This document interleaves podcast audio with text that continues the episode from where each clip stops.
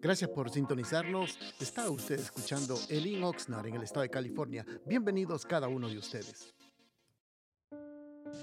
Bendiciones, amados hermanos, que tengan un hermoso día.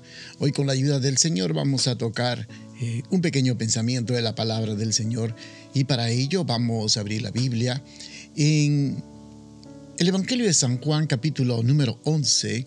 Eh, dice la palabra del Señor, versículo 1 estaba enfermo uno llamado Lázaro de Betania, la aldea de María y de Marta, su hermana. María, cuyo hermano Lázaro estaba enfermo, fue la que ungió al Señor con perfume y le secó los pies con sus cabellos. Enviaron, pues, las hermanas a decir a Jesús, Señor, el que amas está enfermo. Jesús, al oírlo, dijo, Esta enfermedad enfermedad no es para muerte, sino para la gloria de Dios, para que el Hijo de Dios sea glorificado por ella. Le hemos llamado a este pequeño pensamiento eh, mirar más allá de la decepción. Una de las cosas que afecta mucho al pueblo de Dios es, es estar decepcionado, especialmente cuando las cosas no salen a la manera que uno piensa, que uno cree, o mejor dicho, cuando están fuera de control. Y nos sentimos prácticamente como decepcionados por las cosas que nosotros que nos pasan a nosotros mismos o a nuestro alrededor.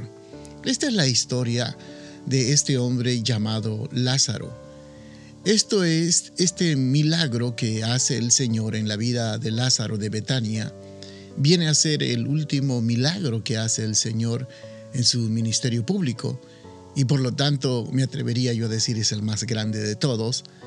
Y podemos observar de que a medida que hemos leído la, el versículo, dice que Lázaro estaba enfermo y tenía a su hermana eh, Marta y María y que estaban prácticamente hermanos esperando que ocurriera algo.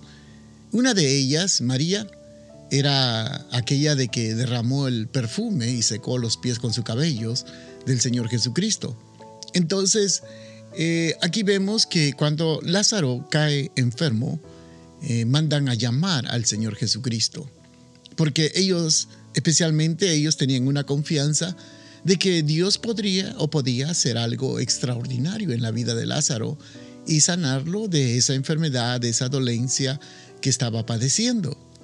Y en sí mandan la noticia al Señor Jesucristo. Pero el Señor, al recibir la noticia hace algo extraordinario.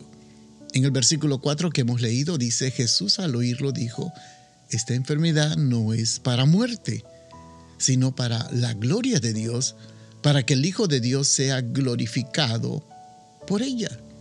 Ellos, Marta y María, no sabían cuál era el propósito del Señor. Incluso quizás ante la situación de que el Señor Jesucristo no llegaba, ellos podían pensar como muchos de nosotros, creemos que nos defraudó. Y eso es algo muy común oír hoy en día en, en, los ministerios, en las iglesias. Mucho pueblo que a veces vienen al Señor con una esperanza, con una confianza de que el Señor obre en su familia, obre en sus hijos, obre en su esposo o en su esposa, o que tienen un familiar enfermo y que los sane y que los restaure y que de una vez ya al día siguiente ya está nuevamente sano, liberado, cambiado, restaurado, como que con una varita mágica esperan de que todo vuelva a la normalidad y ellos seguir con su vida normal. Esto no sucedió así para Marta y María.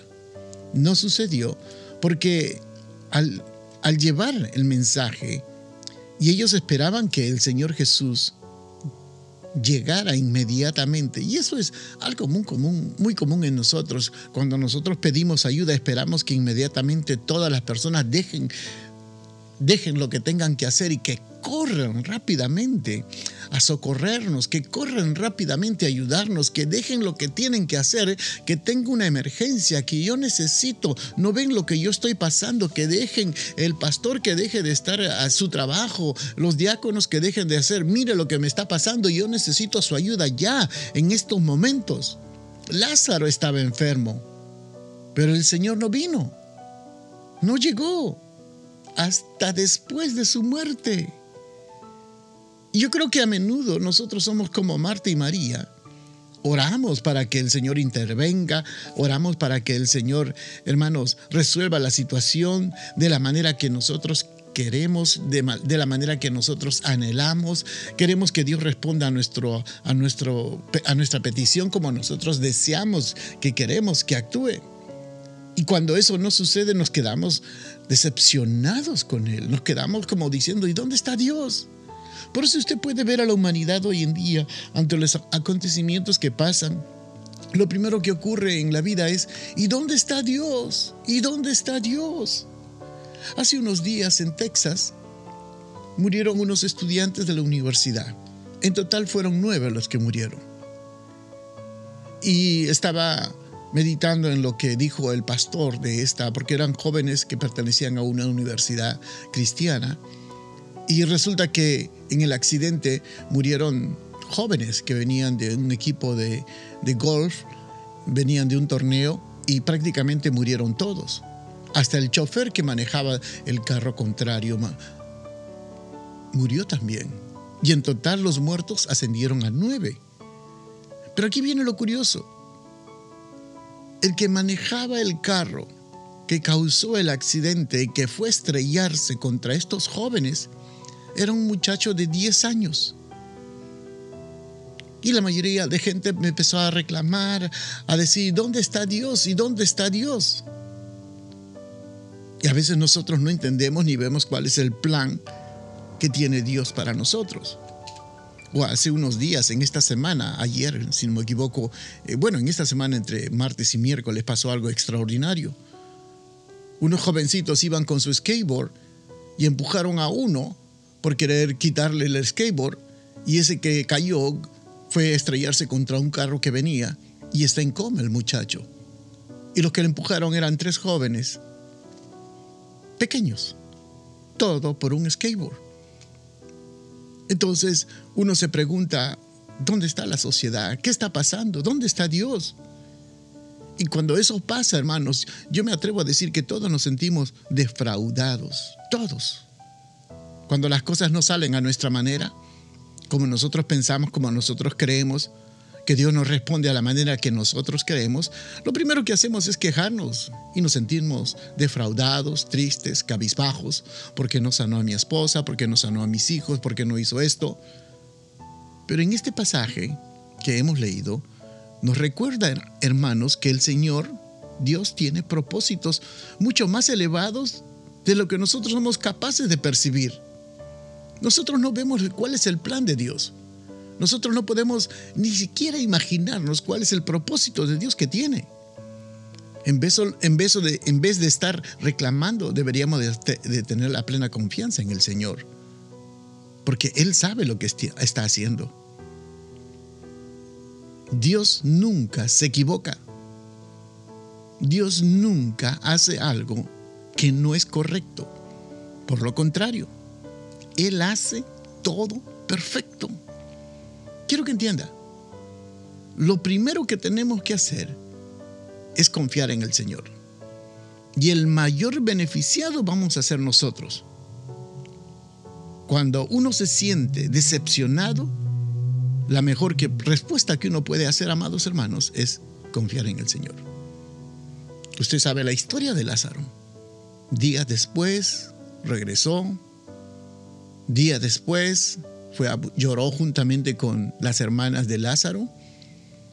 Fue al lugar donde fue enterrado. Las hermanas le decían, ya llegue.